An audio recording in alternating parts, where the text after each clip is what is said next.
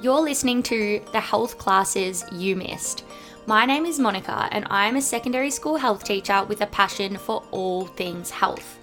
Whether you're currently at school or you finished 20 years ago, this podcast will help you understand those topics that may have been skimmed over, considered inappropriate, or flat out ignored. So sit up straight, faces forward, let's get into it.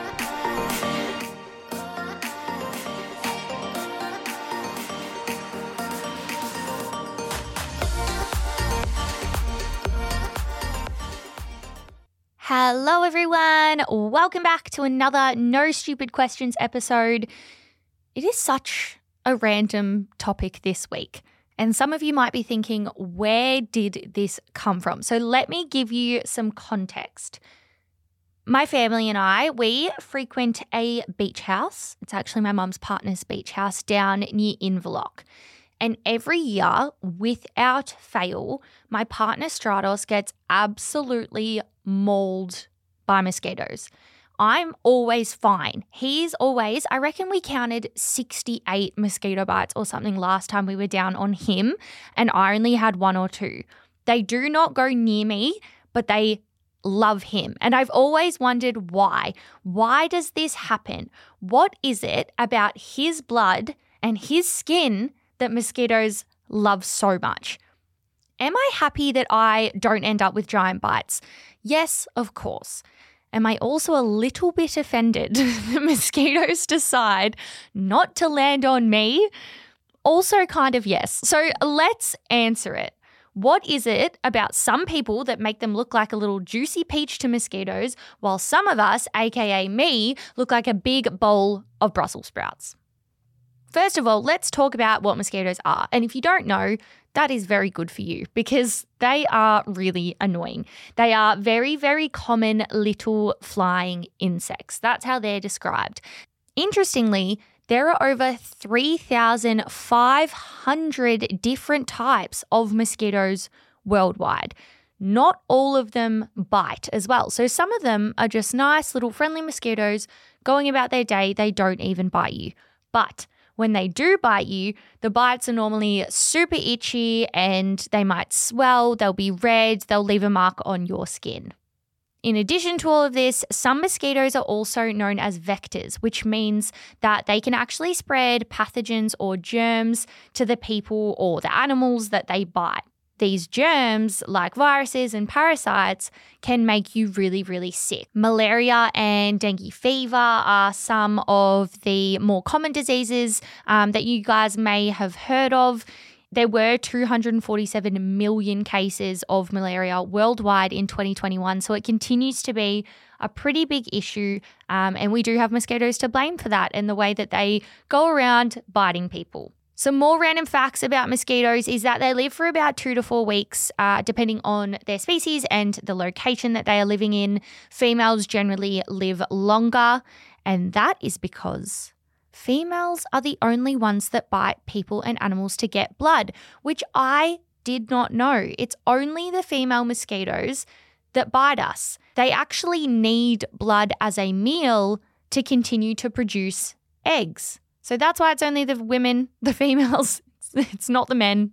Now, the part of the body of the mosquito that actually pierces through the skin is called the proboscis.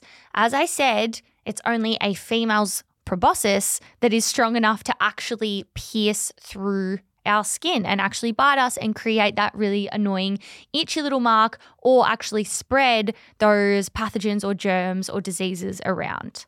So, how do the males live? They don't need blood. They actually get their food sources from flower nectar and fruit juices, things like that. So if you do find a mosquito just flying around you and not actually coming near you or biting you or you know, landing on you, chances are it's just a little guy one and it doesn't actually want you at all. It doesn't want to suck your blood like the females do.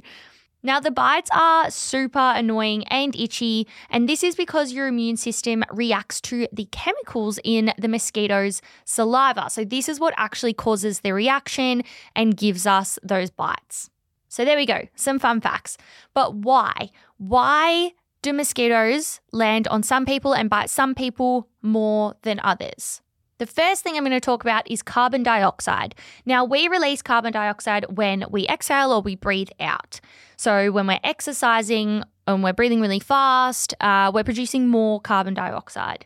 Now, mosquitoes can actually detect a change in carbon dioxide in the environment so that they know where to go. They actually know where we are and where we are all hanging out, and they know to fly to that particular area. It actually tells them that there is a potential host in us nearby.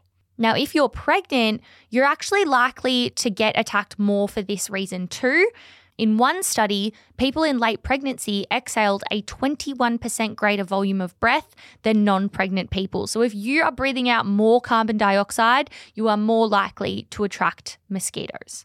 The second one we're going to talk about here is body odor. Now, we should all know that we have a natural scent. We also have lots of bacteria living on our skin. Now, it's present on the skin and also in our sweat, Lactic acid and ammonia are two compounds that are or have proven to be attractive to mosquitoes.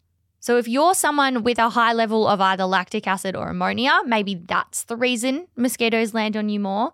It is also thought, though, that those who have a high diversity of microbes on their skin are less attractive. So, if you've got lots of skin bacteria, they seem to think that you might be less attractive to mosquitoes. Of course, there is still plenty of research needing to be done here.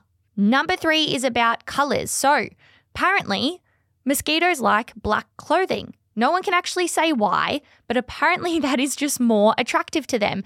And anecdotal evidence here, which I said in last my last episode, I wouldn't give too much of this, but I feel like it's necessary. If you go to the beach or somewhere where there's lots of flies, and you wear black clothing and someone else next to you wears white clothing, you will 100% see the person in black clothing have more flies on their back. It's the same with other insects. It's got to be. That always happens in my life. So I do not doubt this one as well. Number four, we have heat. So mosquitoes can actually detect heat and water vapor on our bodies if we are the desired temperature for them, which we're all kind of a little bit different in that way as well, they will be attracted to us and bite us over someone else that maybe isn't exactly their desired temperature. And the fifth and final one I'm going to talk about here is alcohol, more specifically, beer. A 2002 study looked at the effects of drinking beer and attractiveness levels to mosquitoes. And they found that people who had beer or drank beer were more attractive to mosquitoes than those who did not drink beer. Now it all makes sense. That is why my boyfriend gets bitten more than me. Read it and bloody weep, Stratos. so if you've always wondered why mosquitoes land on you more often and you are someone that drinks beer all the time, maybe that is why. Obviously, we've just talked about a few other reasons. And obviously, in this uh, topic, there is a lot more research to be done, but that one actually makes a lot of sense. So, there you have it some reasons why mosquitoes bite some people more than others. Interestingly, I have always heard that it's about your blood type. And again, there is very limited research on that. So, that's why I didn't actually add it in here.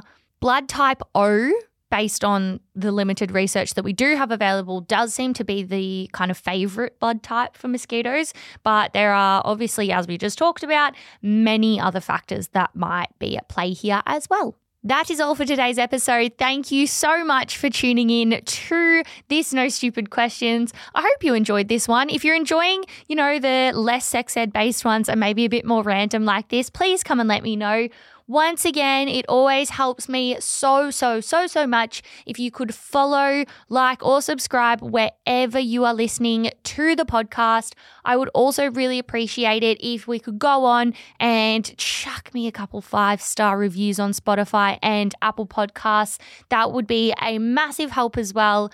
I hope you guys are continuing to learn and enjoy all of these episodes with me. I absolutely love doing this. I hope you all have a wonderful week, and I'll be back in your ears as always on Thursday for another How's Your Head.